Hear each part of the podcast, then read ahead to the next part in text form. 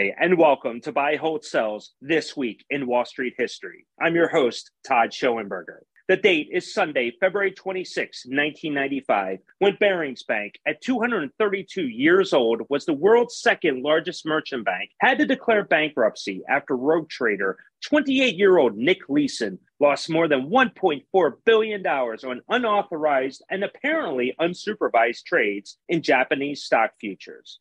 Barings Bank, which once counted the Queen of England among its clients, was forced into bankruptcy due to the illegal activities of Leeson, who operated out of the bank's Singapore office. The scandal played out on an international stage and included high risk bets on share movements with little or no corporate oversight, followed by the bank's financial collapse, an international manhunt, and ultimately a long prison sentence for Leeson. Barings, which could not recover from the $1.4 billion in losses Leeson incurred, was sold to the Dutch investment firm ING for the nominal amount of one pound, and shareholders were left holding the bag. The fallout continued as 1,200 employees in the Singapore office lost their jobs. As he fled Singapore in February 1995, Leeson left a simple note on his desk, quote, I'm sorry. This is a story of ambition and deception, but also one of massive corporate irresponsibility and lack of oversight. For an admired and historic banking institution,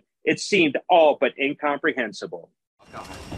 Nick Leeson became the face of rogue trading when he attempted to cover massive trading losses while working for Barings Bank in Singapore. The loss eventually surpassed a billion dollars, and Barings Bank collapsed.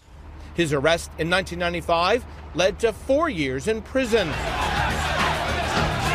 And a portrayal by Ewan McGregor in the 1999 film Rogue Trader, based on Leeson's autobiography. Leeson and his wife fled Singapore, trying to get back to London, and made it as far as Frankfurt Airport, where he was arrested. He fought extradition back to Singapore for nine months, but was eventually returned, tried, and found guilty. He was sentenced to six years in prison and served more than four years. His wife divorced him, and he was diagnosed with colon cancer while in prison, which got him released early. He survived treatment and settled in Galway, Ireland.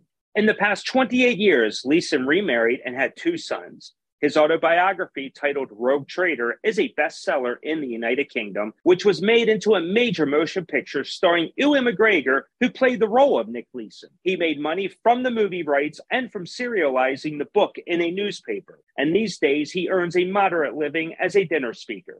As for Barings Bank, the institution that was founded in 1762 by Francis Baring a British born member of the famed German family of merchants and bankers, and financed the Napoleonic Wars and the Louisiana Purchase, and also helped finance the United States government during the War of 1812. And at its peak, was a global financial institution with a powerful influence on the world's economy, was forced to cease operations on February 26, 1995.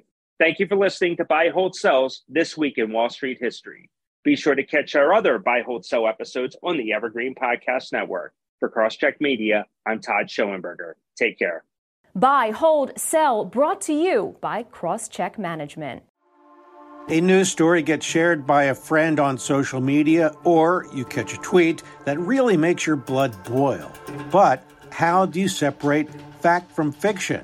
That's the premise behind Disinformation, a 10 part series from Evergreen Podcasts and Emergent Risk International coming this fall. Tune into Disinformation wherever you get your podcasts, and remember don't believe everything you read.